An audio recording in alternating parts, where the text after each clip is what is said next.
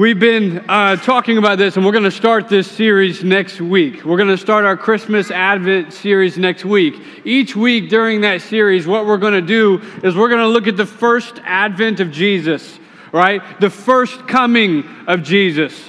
All right, so the story that uh, you associate Christmas with is right. Jesus came in the form, right, of a baby. He was born in Bethlehem. He was born in a manger.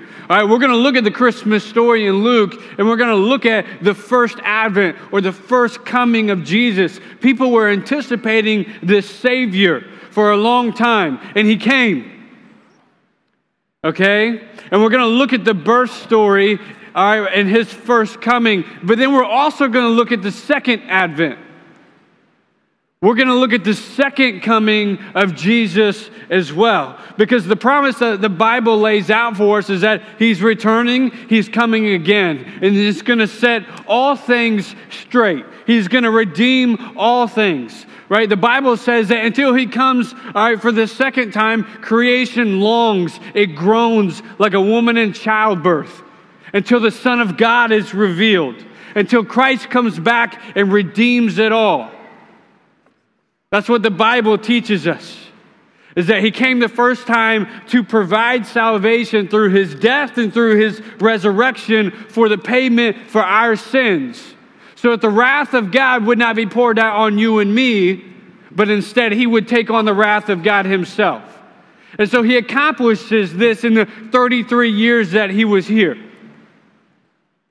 All right, and then he ascended to be back with the Father, and he went back to the Father and he said, Hey, hey, be of good courage, take heart. I'm going to my Father's house to prepare a room for you. And when I return, I'm going to come get you, and I'm going to take you to that place that I've been preparing for you. And we're going to spend all eternity in the new heaven, in this new earth, where all things are redeemed. And so, as a Christian, our hope is in A, that salvation has been provided to us by the death and resurrection of Jesus, but B, our hope is in this, that He's coming the second time, and He's coming to get us, and He's coming to set things straight, return things to its original design, back to the garden right? Where there's no weeping, there's no distress, there's no affliction, there's no tears. There's you and I dwelling with our Creator in perfect joy and perfect peace. And so each week we're going to look at the first coming and we're going to look at the second coming, all right, together. What do I say all that? Isaiah 64 and 65. We've been in this series and walking through the back half of Isaiah where we're given this picture of Jesus' second coming. And we've been asking the question what am I supposed to do right now with my feet where they are, all right, to prepare myself or to get ready for that second coming? That's this series we've been in Isaiah. The 64 and 65. Let me put it in context for you and then give us our, our, our takeaway, our take home. What do I do with this? Okay, we talked about last week, all right, Isaiah 63. All right, there's this picture of Jesus, this bloody warrior. His garments are stained in red, and he's walking towards the city of God. And Isaiah's on the wall, he's the watchman, and he sees Jesus coming. He sees the king coming. He, he sees the Messiah coming to reign, to set all things right, to take his rightful place. He sees him coming from afar, and he's stained in the blood of his enemies. Because he's just avenged for all of the injustice, all of the evil, all of the sin that corrupts this world that we live in. He's just avenged and, and, and, pronounced judgment on all of it. And so he's stained in blood and he's marching in his strength towards the wall. This King Jesus coming to reign over his people. Okay? But Isaiah writes in 64, the end of 63 and 64, and he's praying. He's praying. And what he's praying for is he's praying that God would look upon his people with mercy. And the reason why he says that is because guess what? Right? Jesus hasn't returned yet. That prophecy, that vision of Jesus walking towards all right, the city as the victor coming to reign, hasn't happened yet. That's what we're waiting for. Israel, all right, God's people, they're in exile while he's praying here. They're in exile for their sins. They got kicked out of the promised land because of their sins. God told them, hey, if you don't live according to the guide rails that I give you, there's going to be consequences to that. And so they've been kicked out of the promised land. And Isaiah, the prophet, is praying God, look upon your people with mercy. Yes, they are where they are because their sins, all right, have consequences because you are a just God. And now, because they're exiled, because of their sins, now they're being afflicted by other oppressors. And Isaiah's, all right, praying pleading with God, look upon your people with mercy. Stir up your zeal, your passion. Stir up your zeal for your people. Yes, I recognize they are where they are because of their sins. And they're being afflicted now by their oppressors. Stir up your zeal for your people and for your name because these people, your name is attached to these people. And so now you got people slandering your name, God, because of the condition that they see your people in. Stir up your zeal for your people and your name. That's Isaiah uh, 63, starting in verse 15 through Isaiah 64. God answers. God answers Isaiah's prayer in 65.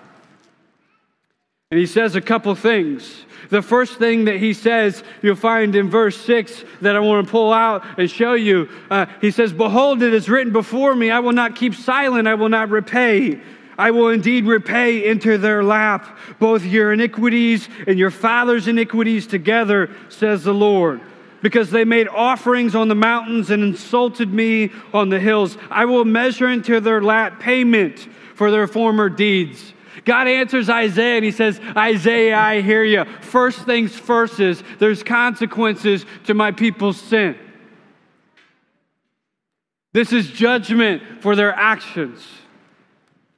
And so this had to play out for multiple reasons. The second thing that he says, verse 8, thus says the Lord, as the new wine is found in the cluster, and they say, Do not destroy it, for there is a blessing in it. So I will do for my servant's sake and not destroy them all. I will bring forth offspring from Jacob and from Judah, possessors of my mountains. My chosen shall possess it, and my servants shall dwell there. He says, Hey, Isaiah, I'm going to save a cluster. I'm going to save a remnant out of this exile. I'm going to bring them back. I'm going to start again. I'm going to show mercy. I'm going to look upon my people with mercy. I'm going to remember my promises. First things first is this is consequence for sin. Second thing is, I will look upon my people with mercy. I will remember my promises, and I will preserve a remnant to bring them back for my glory and for their sake. Verse 10. I think it's fitting that we're celebrating the ministry uh, of Sharon and Rick today. And verse 10 says, Sharon shall become a pasture for flocks and the valley of Achor, a place for the herds to lie down, for my people who have sought me.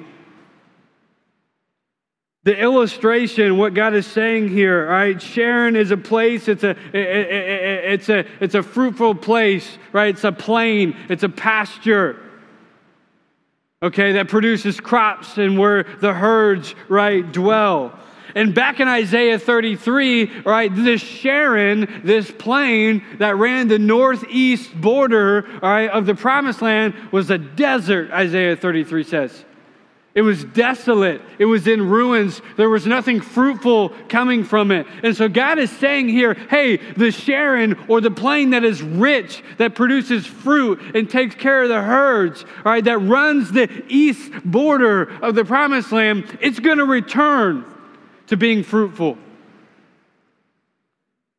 It's going to return to being fruitful. It's going to produce a yield.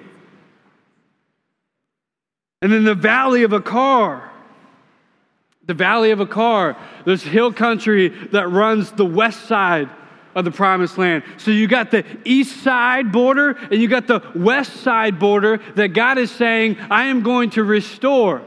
And it's a picture of God is going, hey, there's going to be a total restoration of my land. From east to west, there's nothing that's going to be left uh, uh, unrestored for my people's sake and for my glory.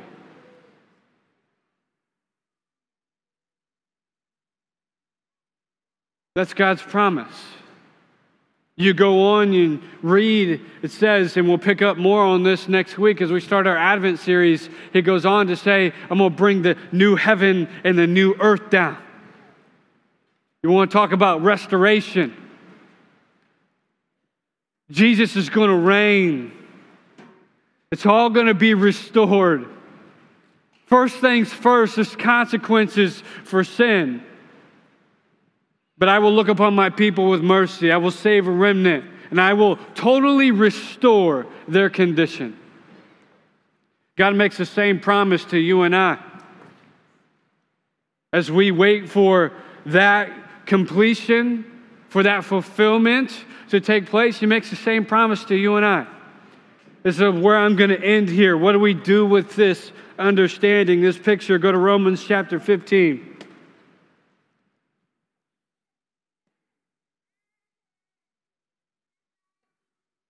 Romans chapter 15, verse 8 says this For I tell you that Christ became a servant to the circumcised to show God's truthfulness in order to confirm the promises given to the patriarchs. Jesus is the Savior of Jews, Paul says here and in order that the Gentiles might glorify God for his mercy, as it is written, Therefore I will praise you among the Gentiles and sing to your name. And again it said, Rejoice, O Gentiles, with his people. And again, praise the Lord, all you Gentiles, and let the peoples extol him. And again, I says, the root of Jesse will come, even he who arises to rule the Gentiles, in him will the Gentiles hope. Isaiah, all right, he's pleading for God's people. He's pleading for, he's pleading for the Jewish people in their specific situation and context.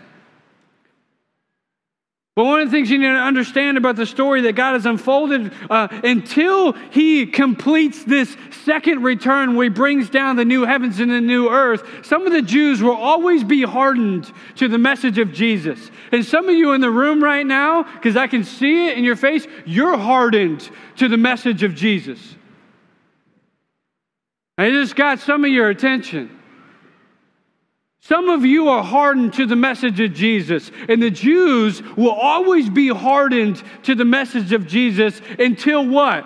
Romans tells us until the full number of the Gentiles are grafted in. Paul uses this analogy of some of the Jews, some of the branches were cut off of the root. They were cut out of the tree. And the Jewish and, and the Gentile people are being grafted into the tree. And when the full number of the Gentiles are grafted in, then this fulfillment of God fulfilling his promises to the Jewish people are going to come to bear. That's what he's saying here in Romans 15 that Jesus came the first time. His first advent, he's salvation for the Jews and he's salvation for the Gentiles. And now we're waiting for the second advent. What do I do with that right now? the warrior stained in blood, marching towards his city to reign forever. As I wait for that, what do I do right now? Romans 15 13. May the God of hope fill you with all joy and peace in believing so that by the power of the Holy Spirit you may abound in hope. You need to ask yourself seriously this question as I wait for the king to march towards the city in victory and to reign for all of eternity. Am I abounding in hope right now? Am I looking towards the future with dread? Am I looking towards tomorrow with dread? Do I look at my kids and I'm discouraged? I'm doubtful. Do I look at my marriage and I'm discouraged? I'm doubtful. I don't know where it's heading. I don't know where it's supposed to be heading. You look at your work and you don't know if you're going to get laid off. You're going to keep, you're looking for a job. You don't know if you're going to find the job, right? You're trying to make ends meet. Ask yourself Am I abounding in hope right now? Am I becoming more and more hopeful the closer and closer I get to Jesus' second advent? If you're not, why not? If you are, how are you abounding in hope? Verse 13 says, May the God of hope fill you with all joy and peace in believing, so that the power of the Holy Spirit, by the power of the Holy Spirit, you may abound in hope. How do you abound in hope as we wait for the return of Christ? It's through the Holy Spirit that dwells within us because we've submitted to Jesus as Lord and Savior. It's the Holy Spirit that brings things to our conscience, reminding us of the promise He's coming, He's coming. He says He's going to restore, totally restore the east border, the west border. He's coming. You, have you lost sight? He's coming. He says you're being transformed from one degree of glory to the next. The Holy Spirit's bringing these scriptures to mind. You're being transformed, Zach. You're not the same today that you were yesterday. Abound in hope. Look around you. The Holy Spirit gives you eyes to see the glorious things that are happening around you. Are you seeing them? Because when you see Him, when the Holy Spirit shows Him, when you see Him, it'll cause you to abound in hope. I understand your circumstance, I understand what you're going through. But let me show you, I'm at work here. I'm leading you towards this conclusion where Jesus marches into the city. Abound in hope. It's the power of the Holy Spirit in us that causes us to abound in hope. Are you abounding in hope. I shared with Sharon and Rick, and then I'll be done earlier. Galatians calls us because the Spirit dwells within us and is speaking to us and leading us and giving us direction, we're to keep in step with what the Spirit says. You want to abound in hope? You need to learn how to recognize the Spirit's voice. John 10, Jesus says, My sheep know my voice they won't follow another. If you're not abounding in hope, the reality is you're probably following another voice. You're probably listening to another voice. You're probably not looking at what the Spirit wants you to see. How we get ready for this day, how we abound in hope until this day, because we're victorious people already. We got to pay attention to the Spirit of God. People ought to look at you and I and go, that guy, that gal, they abound in hope regardless of the context. Regardless of the context. And that's a great testimony. That's a great testimony when somebody can look at you and go, that person abounds in hope. Peter says, always give a reason, always be ready to give a reason for the hope that is in you. Always be ready. Stand with me. We're going to pray, and I'm going to give you instruction, and we'll go eat. Amen? Amen. And God, thank you for your word. Thank you for the promise. Thank you for looking upon us with eyes uh, and, and mercy. God, thank you for being a just God.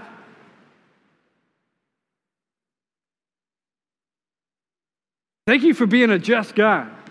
You're not, you're not wavering in your convictions. You're not flimsy. You're not soft. You're not pliable by me. There's nothing I can do to move you in a sense where you wouldn't be just anymore. And I'm thankful for that.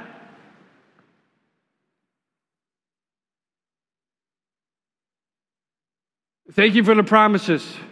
Thank you for the mercy. Thank you for the hope. God, I pray that this church that we would lean into the Spirit, the power of the Spirit that dwells within us, that dwelt within you. We would lean into that Spirit so we would abound in hope. For then we would be a fragrant aroma of hope to the people we encounter. God, we ask this in your name. Amen.